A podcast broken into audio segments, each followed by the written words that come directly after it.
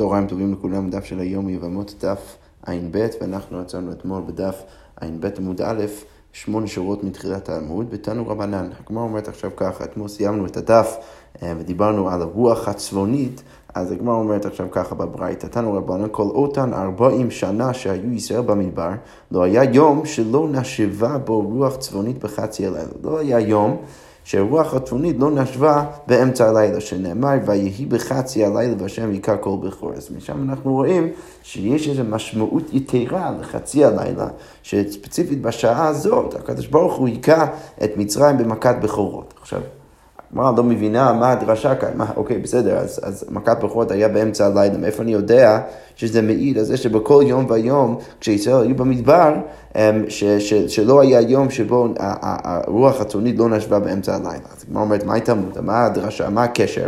אז הגמרא אומרת, הכל משמלן, דאית רצון מילתהי. אז החידוש הוא מהפסוק אצל מכה בכורות, זה שחצי הלילה, שזה עת רצון, אז זה תמיד דבר שהוא חשוב, תמיד משמעותי. עכשיו רש"י כותב שהגמרא רוצה להגיד שדווקא הלימוד של הברייתא זה הפוך מאיך שהסברנו בהתחלה.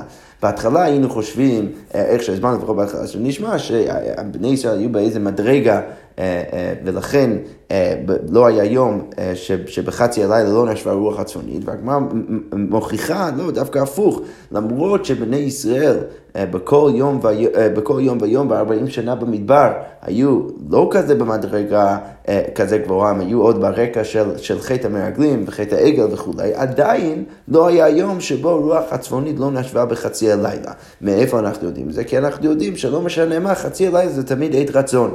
ולכן רש"י כותב, מצטט אה, פה את הגמרא בברכות, שכתוב שם שגם בכל יום, בכל לילה ולילה, כשדוד המלך היה ישן, אז הרוח צפונית היה, הייתה מגיעה באמצע הלילה בחצי הלילה, והיה מנגנת בכינור, וזה היה מאיר את דוד המלך, הוא היה קם באותה שעה. עכשיו, לכן אנחנו רואים שבכל שעה ושעה, לא, בכל יום ויום, תמיד תמיד תמיד הרוח הזאת שם, ואפילו כשבני ישראל היו במדבר, אה, עדיין לא היה יום שוב שלא נשבה ברוח צפוני בחצי הלילה. אוקיי. עכשיו אנחנו חוזרים uh, לענייננו, uh, לסוגיית הערל עם אכילת התשומה. אז אמרנו כבר uh, uh, uh, כמה פעמים שהערל לא יכול לאכול את התשומה. עכשיו, הגמרא אומרת ככה, אמר רב הונא, דבר תורה משוך אוכל בתשומה, ומדבריהם גזרו עליו בבני שניר אז עכשיו, מי זה הבן אדם המשוך? אז רש"י כותב שהמשוך זה בן אדם שהוא מהול, שנמשכה עורלתו וכיסתה את העטרה. אז הוא מהול, הוא עשה ברית מילה כדת וכדין, אלא שנשאר קצת אור שלא מעכב את הברית מילה שלו, אבל עם הזמן האור הזה נמשך, ועכשיו התחיל לכסות את העטרה שוב, וזה נראה כאילו הוא, הוא בן אדם ערל. אז רב הוני בא ואומר, מדאורייתא, הבן אדם הזה יכול לאכול את התשומה, למה? כי כמובן, אה, אה, הוא עשה ברית מילה כדת וכדין, הוא יכול לאכול תשומה, אלא שמה, מדי רבנן גזרו עליו שהוא לא יכול לאכול בגלל שהוא נראה כערל. הגמרא אומרת מתי וכתוב בברייתא משהו צריך שימול, כתוב במפורש בברייתא שהמשהו צריך שימול, לכאורה משמע שהוא חייב לעשות את זה מדי אורייתא ולא רק מדי רבנן. אבל הגמרא אומרת זה מאוד קל לתרץ, מדי רבנן, בסדר, כתוב בברייתא שהוא צריך למול, גם רב הונא מסכים עם הדין הזה, אלא שאפשר לפרש שהברייתא פשוט אומרת שהוא צריך לעשות את זה רק מדי רבנן. אבל הגמרא אומרת, בסדר, זה כל כך תירוץ טוב, ותקארי לה, מה יקארי לה, ההוא שהקשה מה, מה הוא בכלל רצה להקשות? הצריך כנראה כתוב צריך, לא כתוב חייב. אז, אז לא, לא כתוב שזה דאורייתא, כתוב שהוא צריך לעשות את זה, בסדר, גם רב הונא מסכים עם זה, אפשר לפרש פשוט שהברייתא מדרבנן, מה, מה בכלל הקושייה כאן? אז הגמרא אומרת, קטוי בסיפא, צריך לומר שההוא שהקשה טעה בסיפא ורצה להקשות דווקא מהסיפא, כי מה כתוב בסיפא של אותה הברייתא? אז ברגע שכתוב שהמשוך צריך שימור כדי לאכול את התשובה, ורבי יהודה אומר לא, לא ימול, לא צריך לעשות ברית מילה, למה? מפני שסכנה לו, כי יכול להיות שזה מסוכן. אז הגמרא אומרת, אמרו לו, והלא הרבה מעלו בימי בן כוזיבה. והולידו בנים ובנות. הרי אנחנו יודעים שאצל בן כוזיבה, מי זה הבן אדם בן כוזיבה? אז רש"י כותב שבן כוזיבה זה בן אדם ש, אה, ש, שהיה גר בתקופה שמשכום עובדי כוכבים באונס, שהעובדי כוכבים הגיעו, הרומאים, לכאורה אה, מדובר עליהם, הם הגיעו והם משכו את כל האורות של הגברים כדי שוב לכסות את העטרה שלהם כדי שזה לא ייראה ש, ש, כאילו הם מעולים. אז, אז הם, הם הגיעו ומשכרו עובדי כוכבים באונס, וזה היה בכך ביתר רש"י כותב, ואז גבר היד בן כוזיבה ונלחם בהם וניצחם. אז, אז בן כוזיבה ניצח אותם במלחמה, ומלך על ישראל שתי שנים במחצה וחזו ומעל בימיו. אז בימיו של בן כוזיבא הם חזרו ועשו ברית מילה שוב, וחכמים באים ואומרים לרבי יהודה זה לא כזה סכנה, למה? כי אנחנו ראינו שזה קרה מלא פעמים עם כל האנשים בימי בן כוזיבא והולידו בנים ובנות. שנאמר הימו הימו, ועכשיו חכמים מנסים אפילו להוכיח את הנקודה שלהם, איפה אנחנו יודעים שצריך לאמור שוב, כי הרי כתוב הימו הימו בלשון כפול, אפילו מאה פעמים, אפילו מאה פעמים צריך למור, כל עוד אתה נראה כפיקר, אתה צריך לעשות ברית מילה, ואומר, וגם כן כתוב בתורה, את בריתי היפר, לרבות את המשוך, שזה בא מרבה גם כן את המשוך. עכשיו, קודם כל, לפני שאנחנו ניכנס לשקל ותגר שלנו בגמרא, הגמרא רק שואלת מאי ואומר, למה אתה צריך עוד פסוק? הרי לכאורה כבר הוכחת את הנקודה שלך מהפסוק ימו ימו, שאפילו מאה פעמים צריך לעשות מילה. למה כתוב, למה הבאת עוד פסוק? אז הגמרא אומרת, וכי תימא היי הימו ימו לרבו ציצין למק מדמיל. לא היית יכול לחשוב שכשכתוב ימו ימו שצריך למול אפילו מאה פעמים, זה רק סביב הציצין המעק מדמיל, האורות שנשארים שם אחרי בית מילה, שממש מעכבים את המילה ההלכתית. תשמע, לכן הייתי חושב שרק שם צריך לחזור ולעשות עוד שוב מילה. תשמע, את בריתי איפר לרבות את המשוך, שזה מרבה גם כן למשוך, שאצלו אין ציצין המעקבין את המילה. כשהם עשו את הברית מילה, זה הכל היה כדת וכדין, אלא שמה עכשיו משכו את, ה, את, את חלק מהאור שלו כדי לכסות את העטרה. אז כמה שמלן שגם שם צריך לעשות עוד ברית מילה. עכשיו, מה משמע מזה? הוא סבר, המקשה סבר מדקנסיב לתלמוד הקרא דאורייטי, בגלל שהחכמים בברייתא מביאים פסוקים, אז כנראה שהם חושבים שזה דאורייתא, שמשהו צריך למול מדאורייתא.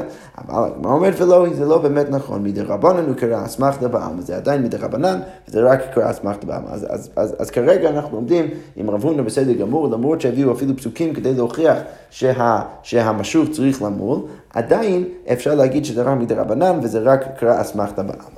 אז עכשיו הגמרא אומרת שוב מי טבעי, בואו נקשה, טומטום אין אוכל בתשומה. כתוב כאן שהטומטום, ושוב רק נזכיר לעצמנו, טומטום זה בן אדם שכל אותו מקום שלו מכוסה, אז לא ברור אם יש לו איברי מין של אישה או של גבר. אוקיי, אז מה הדין? אז הוא לא יכול לאכול בתשומה. כי למה? רק נבין. כי יכול להיות שיש לו איבר, איברי המין של הגבר, והוא לא עשה ברית מילה, ולכן יוצא שהוא ספק ערב, ולכן ברגע שהוא ספק ערב לא יכול לאכול בתשומה. נשב ועבדיו, לנקודה הזאת שכתוב שם נשב, שלכאורה משמע שיכול להתחתן, אנחנו נחזור לנקודה הזאת, כרגע הברייתא אומרת נשב ועבדיו אוכלים. אז נגיד אם הוא יתחתן, אה, אה, כרגע בפשט הברייתא הוא יתחתן עם בת ישראל, אז היא יכולה לאכול את התשומה, הוא כן יכול להאכיל, למרות שהוא בעצמו לא, לא יכול לאכול. משוך ונולד כשהוא מהו, מה קורה? בן אדם משוך, ש... עשה ברית מילה, אה, וזה הבן אדם שאנחנו מדברים עליו, ועכשיו נמשך האור שלו, וזה שוב מכסה את העטרה, ונולד כשמוהו, בן אדם שנולד כשמוהו לא עשה ברית מילה, אבל נראה שהוא לא ערל, הרי אלו אוכלים, אז הם כן יכולים לאכול את התשומה, אה, ואנדרוגינוס אוכל בתשומה, ואינו אוכל בקודשם, אז אנדרוגינוס יכול לאכול בתשומה, אבל לא יכול לאכול את הקודשמה. אנדרוגנוס, שוב, זה בן אדם שיש לו את שני הסוגי אברי מין, גם של גבר, גם של אישה, זה לא שזה מכוסה, משהו פשוט יש לו את שניהם. אז הוא כן יכול לאכול בתשומה, כי ממה נפשך הוא יכול לאכול? למה? כי את, ה, את, ה, את, ה, את האיבר מין שלו, אה, את הגיד שלו, אז הוא עשה ברית מילה, ו, ו, ולכן, אז על הצד שהוא גבר, אז הוא יכול לאכול בגלל שהוא לא אחר, ועל הצד שהוא אישה, אז הוא יכול לאכול בגלל ש, שהוא לא צריך לעשות ברית מילה. אוקיי, אבל הוא לא יכול לאכול בקודשים, לא ניכנס לדין הזה. וטומטום אינו אוכל, אה, אה, אין אוכל לא בתשומה ולא בקודשים. עכשיו אנחנו חוזרים ואומרים שהטומטום לא יכול לאכול אה, לא בתשומה ולא בקודשים. עכשיו, איך זה רלוונטי לענייננו? אז הגמרא אומרת קטני מיד, כתוב במפורש בברייתא שהמשוך ונולד כשהוא מחול, הרי אלו אוכלים, אז לכאורה ממש במפורש שהמשוך יכול לאכול את התשומה למרות שרב הונא אמר שאולם מדאורייתא יכול לאכול, אבל לפחות מדרבנן הוא לא יכול לאכול. אז הגמרא אומרת תיובתא דרב הונא, תיובתא זה באמת קשה אה, ותיובתא על שיטת רב הונא שבה רצה להגיד שהמשוך לא יכול לאכול את התשומה, כנראה שבאמת זה לא נכון. אוקיי, עכשיו בואו רק, נח... אם כבר הבינו את הברייתא, אז נחזור לברייתא ונדון uh, בפרטים שנמצאים שם. אז כמו אומרת, אמר מר, כתוב בברייתא, טומטום אינו אוכל בתשום, אנשיו ועבדיו אוכלים.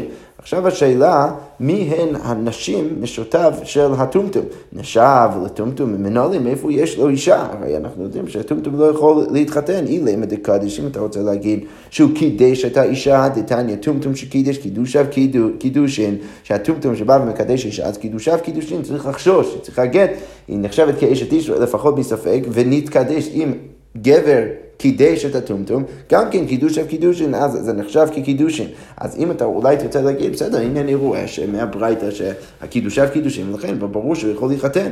אבל הגמרא אומרת לו, אימא דאמר לחומרה, אולי אנחנו אומרים שמספק קידושיו קידושין לחומרה, אבל לכולה להגיד שעכשיו האישה הזאת יכולה לאכול את התשומה מאמרינן. ספק אישה הוא, הרי הבן הטומטום הזה הוא ספק אישה, יכול להיות שהוא אישה, ואין אישה מקדשת אישה, ואנחנו יודעים שאישה לא יכולה, לא יכולה לקדש עוד אישה, ולכן מאיפה, אה, אה, מאיפה אנחנו יכולים לבוא ולהגיד שהבת ישראל הזאת יכולה עכשיו פתאום לאכול את התשומה. אז הגמרא אומרת, אמר אביי, עכשיו אנחנו שני תירוצים, תירוץ של אביי ותירוץ של רבא. אז אמר אביי, כשביצב ניכרות מבחוצה.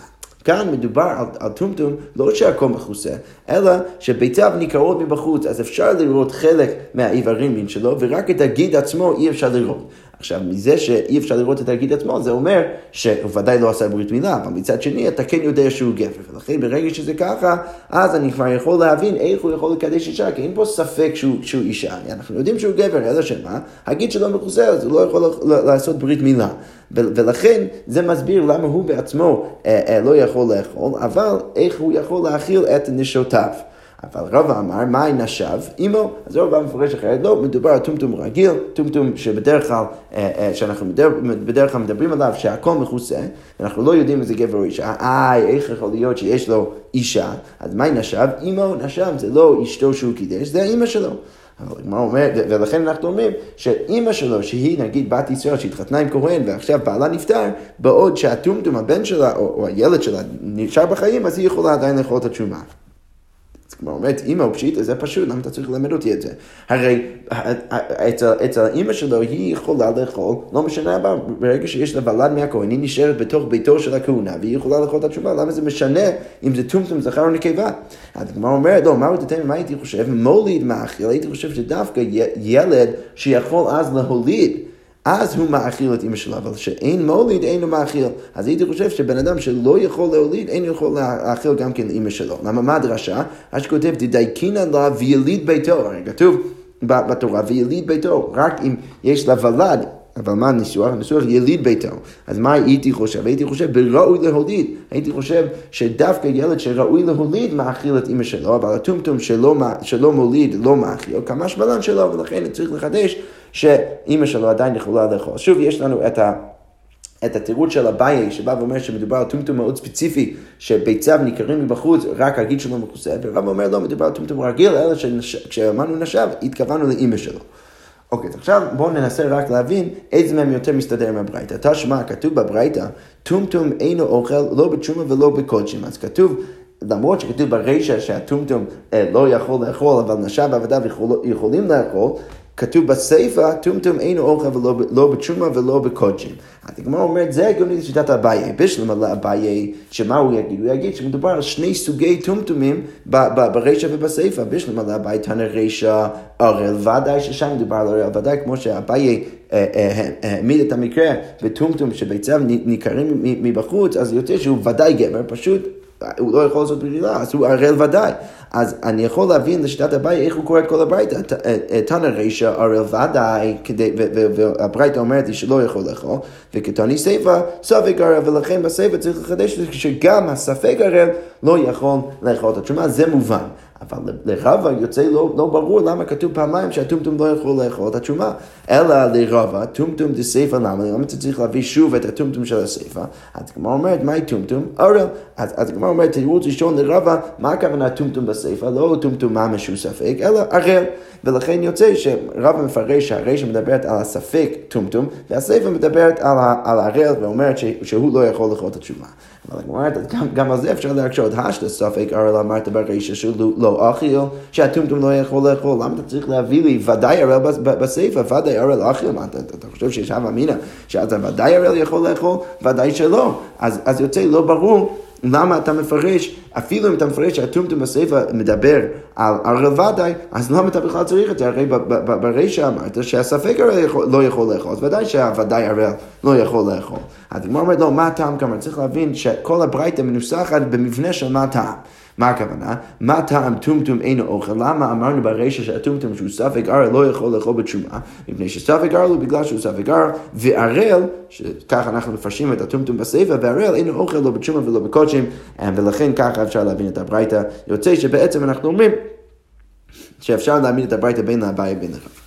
אוקיי, אז עכשיו הגמרא אומרת למה כתנאי, ורש"י כותב שאנחנו חוזרים לרב הונא, למרות שהבאנו טיובטה לרב הונא למעלה, שלכאורה רצה לומר שהמשוך צריך לעשות ברית מילה, כאן אנחנו, ואז דחינו אותו, כאן אנחנו חוזרים לשיטתו, רש"י כותב נמה כתנאי מילתא דרב הונא תנאי היא, יהבי משהו דאורייתא אז אנחנו כאילו חוזרים לרב הונא למרות שדחינו אותו, וחוזרים לשאלה האם המשוך לא יכול, לא יכול את התשובה מדאורייתא מדרבנן.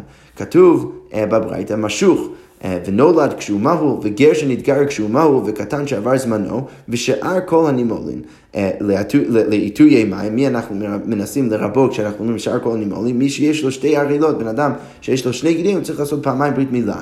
אז על כל האנשים האלו, שבכל אחד ואחד מהם יש איזה דין, שהוא לא בדיוק הדין המרכזי של ברית מילה, אז בכל המקרים האלו, הברייתא אומרת, אין הנימולין אלא ביום, עדיין הם יכולים לעשות ברית מילה רק ביום.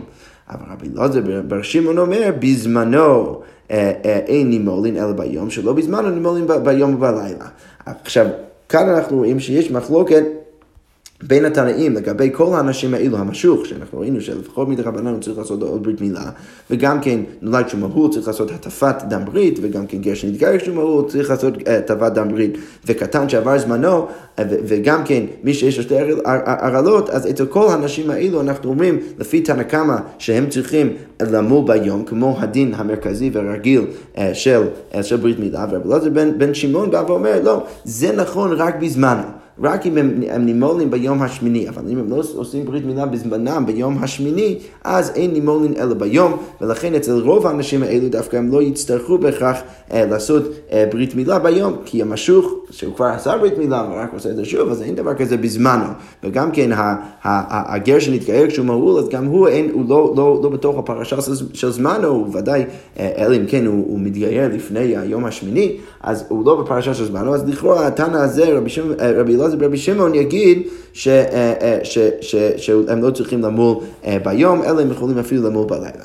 מה הוא רוצה להגיד? שהמחלוקת כאן בין התנאים זה בדיוק בנקודה של רב הונא, מה אלא בהקא מפלגי, דמר סבר משוך דאורייתא ומר סבר משוך אה, מדי רבנן. אז, אז רבי, רבי אלעזר בר שמעון חושב שמשוך זה מדי רבנן. למה? כי הוא בא ואומר שזה לא נחשב כזמנו, הוא, הוא, הוא, בא ומוציא את הדין של המשוך מזמנו, ואומר שהוא יכול אפילו למול בלילה. לעומת התנא קמא שבא ואומר שגם האנשים האלו צריכים לעשות ברית מילה, וכשהם עושים את הברית מילה הם צריכים תמיד לעשות את זה ביום, כמו שאנחנו מכירים שזה הדין הדאורייתאי.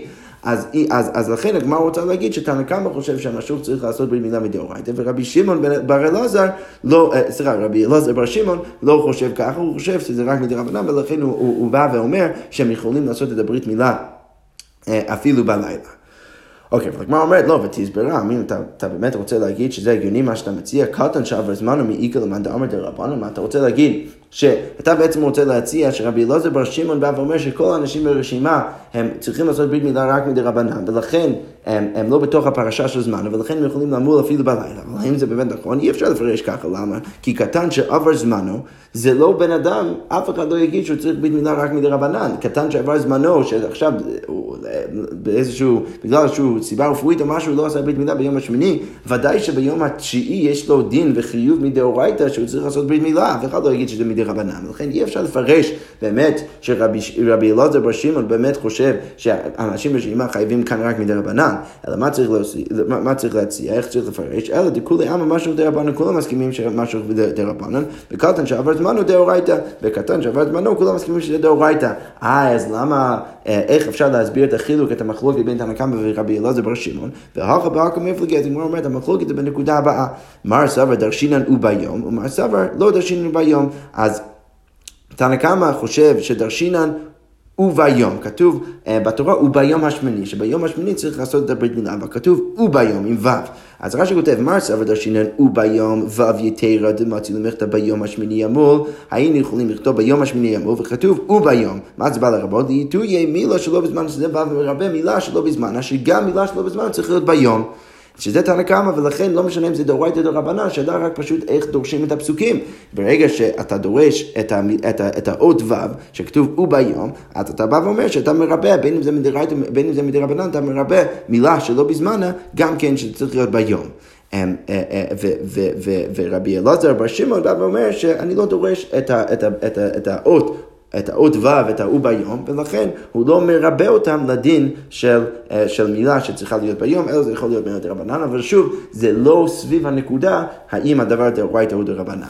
והוא אומר, זה בדיוק כמו הדבר הבא, כי הדיוטי רבי יוחנן וכדרש. רבי יוחנן ישב ודרש ככה, נוטר, שזה דין אחר לגמרי לגבי קורבנות, שכל קורבן וקורבן יש לו דין משלו, אבל, אבל יש את, אה, אה, אה, כמות מסוים של זמן שבן אדם יכול לאכול את הבשר שלו, ואחרי זה זה נהיה נוטר, זה נהיה השאריות של הקורבן, שהוא צריך עכשיו לשרוף על גבי מזבח. כתוב שהוא צריך לשרוף את זה ביום, כך כתוב בתורה.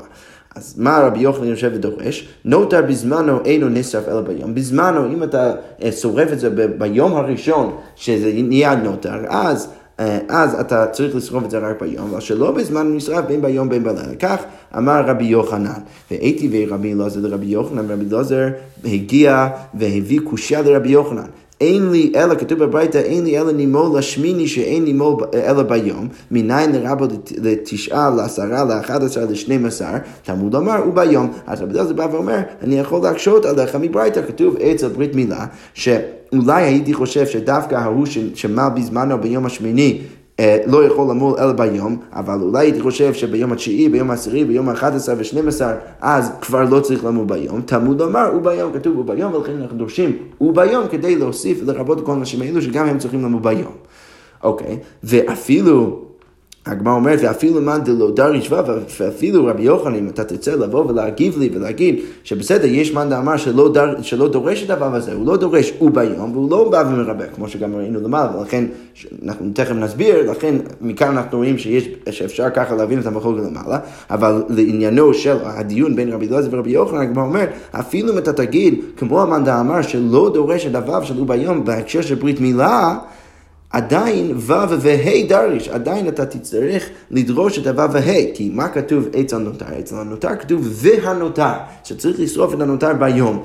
אז משם ודאי שאתה תצטרך לדרוש. אז אפילו שוב, אם אתה לא דורש את הוו בהקשר של ברית מילה, וככה אתה תצטרך להגיב לי שאין ראייה מברית מילה, כאן ודאי שאתה תצטרך לדרוש גם את הוו וגם את הה'. ולכן יוצא שאפילו אה, אם אתה שורף את הנוטר שלא בזמנו, צריך לעשות את זה דווקא ביום. זאת בעצם הקושייה של רבי אלעזר ורבי יוחנן. עכשיו לענייננו, מה אנחנו רואים? אנחנו רואים שכבר מניחים רבי אלעזר ורבי יוחנן, שככה צריך להסביר את המחלוקת בין תנא קמא ורבי אלעזר בר שמעון למעלה.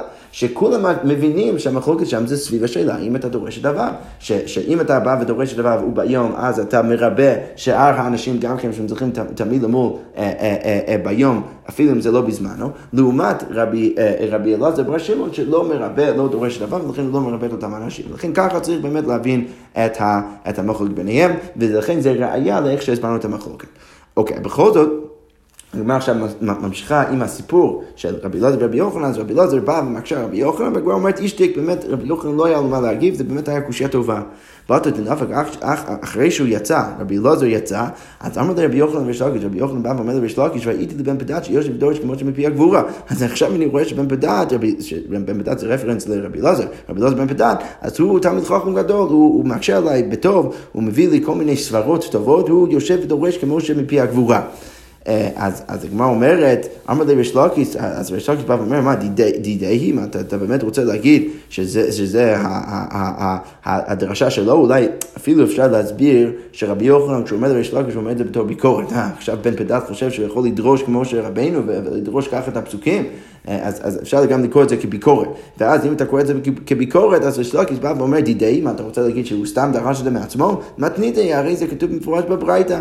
אז הגמרא אומרת, היכא תנא מאיפה זה כתוב בברייתא? אז, אז ריש לקיס אומר, בתורת כהנים כתוב בתורת כהנים, ולכן אל תחשוב שהוא כזה חדשן, אה, בין, שוב, בין אם זה לטוב, בין אם זה לרע, אה, אפשר לקרוא את הסיפור לדעתי בשני, בשני, בשני דרכים, אז בכל זאת אל תחשוב שהוא כזה חדשן. אה, זה כתוב במפורש בתורת כהנים. והגמרא אומרת נפק, אה, רבי יוחנן יוצא, אה, ותניא בתלת היומי, אז הוא לומד את, את, את כל תורת כהנים בשלושה ימים, וסברה בתלת הירחי. ואז הוא, הוא הגיע לאיזושהי הבנה עמוקה תוך שלושה חודשים. אוקיי, okay, יפה, אז בזה סגרנו את הפינה שם, וראינו, ניסינו להגיד שהמחלוקת, או שיטת רב הונא שהמשוך חייב מילה רק מידי רבנן, ניסינו להגיד שזה מחלוקת, אה, אה, תלוי במחלוקת התנאים, אבל בעצם הסברנו את המחלוקת אחרת, לא שהמחלוקת תלויה בשאלה הזאת, אלא שכולם מסכימים שהמשוך צריך מילה מידי רבנן, אלא שיש מחלוקת ביניהם סביב איך לדרוש את הפסוקים. אוקיי, עכשיו אנחנו עוברים לשאלה חדשה, שאלה של ערל. שבא ומזה מי חטאת על בן אדם אחר. אנחנו יודעים שאם בן אדם נטמע למת, אז צריך לעזות עליו ביום השלישי וביום השביעי כדי לטהר אותו ממי החטאת שהכינו מהפרה האדומה. ועכשיו השאלה, האם כהן ערל יכול לבוא ולעשות את התפקיד הזה ולהזות את מי החטאת על גבי... אה, אה, על גבי בן אדם אחר שהוא טמא. אז הגמרא אומרת, אמר רבי אלעזר, ערל שהיזה, הזעתו כשרה. אז רבי אלעזר בא ואומר, ערל שהיזה, הזעתו כשרה, הכל בסדר גמור, זה כשר. אז הגמרא אומרת, איך, אה, איך אפשר להוכיח ולהבין את הדין הזה? מידי דהבה הטבול יום, זה כמו טבול יום. ששוב, מי זה הטבול יום? טבול יום זה בן אדם שנהיה טמא והוא טבל ביום, ואנחנו אומרים שהוא אסור לו לאכול בקודשים וכל מיני דברים בתשומה עד, ש, עד שהוא לא מחכה לשקיעה, הוא צריך מה שנקרא הערב שמש, למרות שהוא טבל, הוא צריך לחכות עד השקיעה כדי שהוא יהיה טהור לגמרי. אז הוא באיזה סטטוס ביניים. עכשיו, מה אנחנו יודעים אצל הטבול יום? שאף על פי שאסור בתשומה, למרות שאסור לאכול את התשומה, בכל זאת כשר בפרה. הוא כשר בפרה, הוא יכול לעשות את כל, ה, את כל ההלכות סביב הפרה. לכן, כמו שהוא אסור בתשומה עדיין כשר בפרה, אז כמו כן הערל, למרות שהוא אסור לו לאכול את התשומה, עדיין הוא יכול לעשות את מי החטאת. אז הגמרא אומרת, רגע, איך אתה יכול להשוות מה לטבול יום שכן מותר במייסר? אנחנו יודעים שהטבול יום מותר לו במייסר, והערל לכאורה אסור לו במייסר. עכשיו, אתה לא יכול ללמוד דין מהטבול יום להערל ברגע שאתה רואה שהטבול יום יש לו יותר היתרים מאשר ביחס, מאשר ביחס לערל. אז הגמרא אומרת לו, עטו אנן לאכילה כאן, אתה חושב שהדיון שלנו זה סביב אכילה? בסדר, אז מה, משנה שהוא יכול לאכול את המייסר, זה לא משנה ולא מוריד. למה? אנן לנגיע כאמרין, אנחנו מדברים על נגיעה, אם הערל יכול לגעת החטא, ולכן משם האם הוא יכול לעשות את זה. ועכשיו אנחנו ננסח את ההוכחה בצורה קצת אחרת. ומה טבול יום שאסור בנגיע לתשומה, אנחנו יודעים שיש דין, שלא רק שהוא לא יכול לאכול את התשומה, אפילו לא יכול לנגוע, לגעת בתשומה, למה? בגלל שהוא חצי טמא. אז בכל זאת מותר בפרה, בכל זאת הבן אדם הזה מותר לו להתעסק במי החטאת, אז הראל שמותר בנגיעה, שהוא רק לא יכול לאכול את התשומה, והוא לא מטמא את התשומה, לא יכול לא לגעת בתשומה, אז הוא מותר אה, בתשומה לגעת בו, אז אין לו דין שמותר בפרה, אז מקרא וחומר שהוא מותר בפרה. אז הגמרא אומרת, בסדר, אני משנה קצת את ההוכחה שלי, ההוכחה שלי כבר לא יהיה סביב האכילה, זה יהיה עכשיו סביב השאלה של נגיעה. ברגע שאני רואה שיש איזה חיסרון לטבול יום בזה שהוא אפילו לא יכול לגעת בתשומה, מה שאין כן בערל אה, שכן יכול לגעת בתשומה, אז אם אני יודע שהטבול יום מותר לו בפרה, אז קו החומר שגם לערל מותר, מותר בפרה, הוא יכול לעשות. הגמרא אומרת, באמת, תניא מיהכי, ערל שיזה, אז עוד הקשירה, אה, כתוב במפורש שהערל יכול אה, לעשות הזעה. ומעשה היה והכשירו חכמים מעשתו. וגם כן זה באמת קרה, לא רק שכתוב ככה להלכה, אלא גם קרה מעשה ובאמת הכשירו.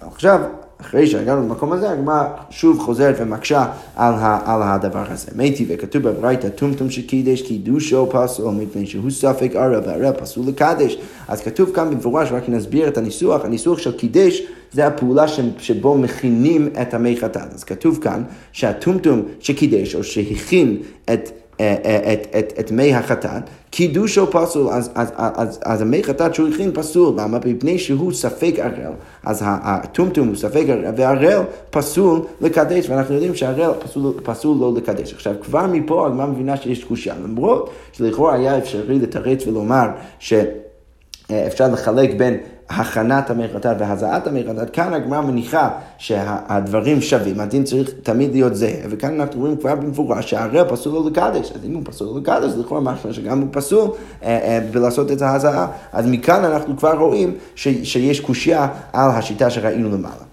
בכל זאת הגמרא ממשיכה עם הברייתא, והברייתא אומרת שאנדרוגינוס שקידש, קידוש של כושר, אז התנא קמא בא ואומר שאנדרוגינוס כן יכול לקדש את מי החתן. רבי יהודה אומר, לא, אף אנדרוגינוס שקידש קידוש הפסולים מפני שספק איש הוא, כי יכול להיות שאנדרוגינוס באמת אישה, ואישה פסולה מלקדש, ואנחנו יודעים שהאישה פסולה מלקדש. הגמרא אומרת, קודם כל ענייננו, קטני מיה, ערל הוא ספק ערל פסול מלקדש, כתוב במפורש שהערל וספק ערל לא יכולים לקדש, אז אם הם לא יכולים לקדש, כנראה שהם לא יכולים גם כן לעזור. הגמרא אומרת, אמר רב יוסף, היי תנא, תנא דבי רבי עקיבא. בסדר, אין לכם נמי באמת משמע מהברייתא שם שהרי לא יכול לקדש ולא יכול לעשות, אבל מה, אפשר פשוט להעמיד את הברייתא הזאת כרבי עקיבא. למה? דמי רבי לילה ארא כתמי, כי הרי אצל רבי עקיבא הערל הוא בדיוק כמו בן אדם טמא, דתניא, כתוב במפורש בברייתא, רבי עקיבא אומר, איש איש לרבות את הערל, את שזה דרשה שכבר ראינו לפני יומיים, ש, ש, ש, וגם אתמול, ש, שרבי עקיבא כדי לדרוש ו, ו, ו, ולגזור שהערל לא יכול לאכול את התשומה, אז הוא לומד את זה מהפסוק איש איש, כשכתוב לגבי הכהן הטמא שלא יכול לאכול את התשומה, כתוב שם איש איש, שרבי עקיבא בא ואומר שזה מרבה גם את הערל, שאסור לו לאכול את התשומה. עכשיו ברגע שאתה רואה את התפיסה הזאת של רבי עקיבא, שהוא בא ומשווה בין הטמא והערל, אז אתה יכול להבין שבתפיסה היותר כללית של רבי עקיבא הוא חושב שהערל זה בן אדם טמא. עכשיו, אם אתה אומר שהערל זה בן אדם טמא, אז ודאי שאתה תגיד שהוא גם כן לא יכול להזות. אז הגמרא אומרת, רבי יוסי בא ומתרץ, הברייתא הזאת באמת חושבת שהערל לא יכול להזות, אלא שמה, הברייתא הזאת היא דעת יחיד של רבי עקיבא, ולכן אפשר פשוט להבין ככה את הברייתא, את מה שאתה אומר, אבל להגיד שזה שיטת רבי עקיבא, ובכללי אפשר לומר שהערל עדיין יכול להזות. אבל הגמרא אומרת, אמר רבא, הוויתיבנה קמא דרבי יוסף, ישבתי לפני רבי יוסף שהרגע הביא את התירוץ שלנו, וכאשר לי רבא אמר, היה לי קשה. למה? כי אם באמת אתה רוצה להגיד שרבי עקיבא חושב תמיד שהערל הוא בדיוק כמו בן אדם טמא, אז לא לשתמי תנא וליתני הערל והטמא, ולמה רבי עקיבא היא. צריך להיות לפחות דוגמה אחת של ברייתא או משנה שמשווה בין הערל והטמא. וכל עוד אין, ואם באמת היה ככה, אז היינו פשוט מעמידים את זה כרבי עקיבא, ואומרים שזו שיטת רבי עקיבא. עכשיו, זה שאין לנו שום דוגמה, זה מאוד מאוד מוזר. זה יוצא מאוד מוזר שאתה בא ואומר שרבי עקיבא באמת חושב שאתה הערל זה טמא, אבל אין לך שום דוגמה של ברייתא או משנה שמשווה ביניהם. אז יוצא שלכאורה אני לא יכול לסמוך על מה שאתה אומר רב יוסף, כי אין לנו דוגמה לזאת בכל, הר... בכל הרקע וכל המקורות של התנאים. אבל הגמרא אומרת, ולא, האם זה באמת נכון שאין דוגמה? הרי כתוב במפורש, והגתני הערל והטמא פטורים מן הראייה, כתוב במפורש בסדר הגיגה, שהערל והטמא הם פטורים מן הראייה, שם לכאורה משמע שיש אה, השוואה ביניהם, ששניהם פטורים מהראייה לא צריכים להגיע לעזרה.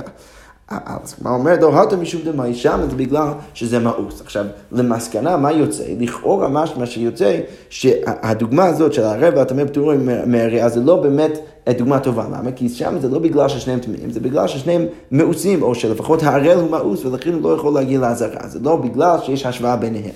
עכשיו, אם אנחנו מורידים את הדוגמה הזאת, יוצא שלנקודה של רבא אין שום דוגמה אחרת של, של, רב, של, של המשנה בכלל, שמשווה ביניהם, ולכן קשה מאוד להגיד שרבי עקיבא הוא ספציפית ההוא שחושב שהערל הוא שווה לטמא, ולכן שוב גם כן קשה לומר שהברייתא שתתנו למעלה זה סתם דעת יחיד, אלא מה צריך לומר?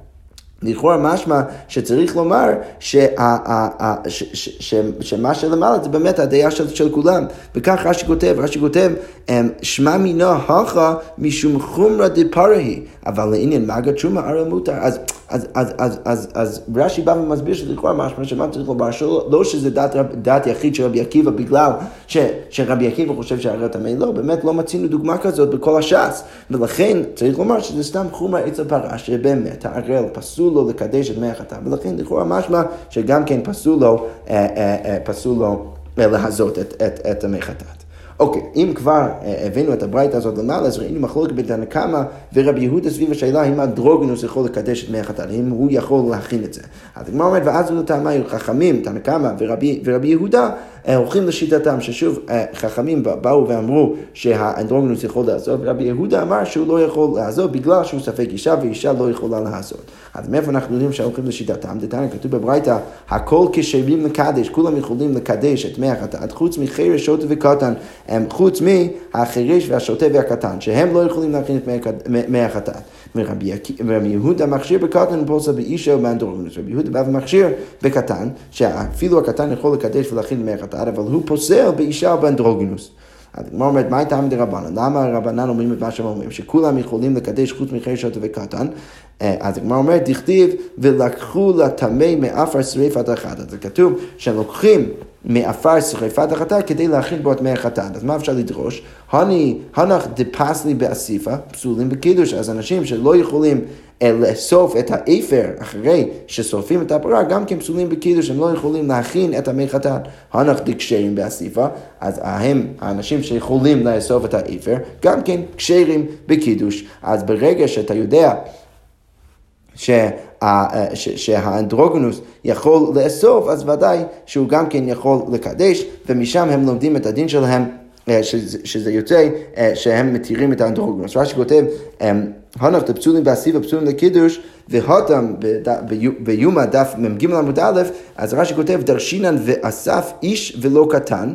טהור להכשיר את האישה. אז כתוב, ואסף איש טהור. אז מה דורשים? שהאיש ממעט את הקטן, ולכן חכמים באים ואומרים שהקטן לא יכול לאסוף. ברגע שלא יכול לאסוף, אז הוא גם כן לא יכול... אה, לקדש, זה מסביר את המחלוקת או, או את הסיבה שחכמים באים ואומרים שהקטן לא יכול אה, לקדש, וכתוב ועשה איש טהור, שזה בא, אנחנו דורשים במ"ג עמוד א' להכשיר את האישה, שזה בא ואומר ומסביר שהאישה יכולה לאסוף. ולכן אם אנחנו נגיד שברגע שהוא יוכל לאסוף אז היא גם, גם כן יכולה לקדש, זה מסביר למה חכמים מכשירים אה, גם כן, אה, גם כן באישה, וברגע שהם מכשירים באישה אז אין בעיה שהאנדרוגנוס יעשה את זה, כי ממה נפשך בין אם הוא אישה בין אם הוא גבר, אז ודאי שהוא יכול אה, לקדש את מי החתן. אז זה מסביר את הדרשה ואת שיטת חכמים. אז הגמרא אומרת ורבי יהודה אמר לך, אז איך רבי יהודה ידרוש את הפסוק? אם כן נאמר קרב ולקח אם באמת רצית להגיד כמוכם, אה, חכמים, ש, שתמיד יש השוואה אחד על אחד למי שיכול לאסוף אה, אה, אל מול מי שיכול גם כן לקדש, אז היית צריך לכתוב ולקח. מהי ולקחו? למה כתוב ולקחו? כי מה כתוב בפסוק? כתוב בפסוק ולקחו לטמא מעפר שרפת החטאת. על מה זה מעיד? זה מעיד אפילו הנת לפסולים התם, אפילו ההם שפסולים שם, שאיפה זה שם? באסיפת העבר, שזה הקטן, אמרנו שהוא פסול לאסוף, כשרי מלכה בכל זאת הוא יוצא שהוא כשר כאן. עכשיו לכן ברגע, ש, ברגע שאתה דורש ככה אז יוצא שזה מסביר למה רבי יהודה חולק על חכמים, התנא קמא ובא ואומר שהקטן בכל זאת כשר לקדש למרות שכולם מסכימים כמו שדרש במסכת יומא שהוא פסול לאסוף בכל זאת הוא יכול, הוא יכול לקדש. אז לכאורה משמע שאנחנו פשוט מקלים יותר בהקדשה מאשר באסיפה. יש אנשים שלא יכולים לאסוף אבל כן יכולים אה, לקדש. אז הגמרא אומרת יחי אישה נמי, תגיד אותו דבר לגבי, לגבי האישה אפילו מקו החומר. אם אתה אומר על הקטן שהוא לא יכול לאסוף וכן יכול לקדש, ודאי שתגיד אותו דבר לגבי האישה שיכולה בכלל לאסוף, ודאי שיכולה גם כן לקדש. הגמרא אומרת לו, ונתן ולא ונתנה, כתוב אמ, שצריך, שכתוב ששמים את זה את האפר אה, אל, אל, אל תוך המים החיים, אז כתוב ונתן ולא ונתנה, ולכן אפשר לראות שדווקא האיש יכול לעשות את זה ולא האישה. ורבנן, איך הם מבינים את כל העניין הזה? אי כתיב ולקח ונתן, אם באמת היה כתוב ולקח ונתן, שמי שלוקח את האפר גם כן יכול לתת ולקדש, הווה אמינא שקיל חד ויואב חד. אז מה הייתי חושב? הייתי חושב שזה צריך להיות אותו בן אדם ש, אה, אה, ש, שלוקח את האפר וגם כן שם את זה בתוך המים. הווה אמינא שוקי לך ויואף אחד, ולכן כתב, כתב רחמן ולחו, ולכן כתוב ולחו, כדי ללמד אותך שלא צריך להיות, להיות בדיוק אותו בן אדם. אז ככה חכמים מסבירים למה כתוב ולחו. וכתוב רחמן ולחו ונתנו, אם היה כתוב ולחו ונתנו, אז הווה אמינא, מה הייתי חושב? דשקלי תרי ויאיבי תרי, הייתי חושב שצריך שתי, שני אנשים שלוקחים ונותנים, שלוקחים ואוספים את האפר, לוקחים את זה בתוך המים, ולכן כתוב רחמנה ולחו ונתן, שזה מלמד אותי שלא צריך להיות אותו בן אדם, אבל זה יכול להיות בן אדם אחד בשני השלבים. אפילו שקלי תרי ויאיבי אחד, אפילו אם שני אנשים אוספים את האפר ורק בן אדם אחד שם את זה בתוך המים, זה עדיין בסדר גמור. ולכן מסבירים גם כן למה כתוב ולחו, וגם כן למה כתוב ונתן ולא ונתנה. אז דרך זה הם, הם יוצאים מהדרשה אה, של רבי יהודה ולא צריכים למעט את האישה, ולכן יוצא שלשיטתם האישה יכולה לקדש, וברגע שהאישה יכולה לקדש אז גם כן, גם כן הדרוגנוס יכול לקדש. כלומר, אה, ממשיכה ואומרת, והיזה הטהור על הטמא, אז כתוב בפסוק שהטהור צריך לעזות את המים על הטמא, אז מה הדרשה? טהור, כתוב טהור, בכלל שהוא טמא, מה, מה זה בא ומה אתה יכול לדייק מזה? שהבן אדם הזה הוא סוג של טמא, כי אם באמת היה טהור לגמרי, אז לא היית צריך להגיד והיזה הטהור על הטמא, אתה יכול להגיד והיזה הכהן, או והיזה ההוא על הטמא. למה אתה כותב והטהור? כנראה שיש לו איזה קצת טומאה בתוך הסיפור שלו, אם מעיד על טבול יום שקשה בפרה, שזה בא ומלמד שהטבול יום קשה בפרה, אה, שלמרות שאנחנו אומרים שלא יכול לראות את התשומה, עדיין הוא קשה בפרה, כמו שגם אמרנו למעלה, אה, אה, אבל יוצא בכל זאת שיש מחלוקת בין התנאים סביב, סביב האישה והאנדרוגנוס, וגם כן דחינו את השיטה למעלה. שבה ניסינו להגיד שהערל יכול לעזוב, ולכאורה משמע מהמסקנה של הגמרא שהערל לא יכול לעזוב. שכוייח.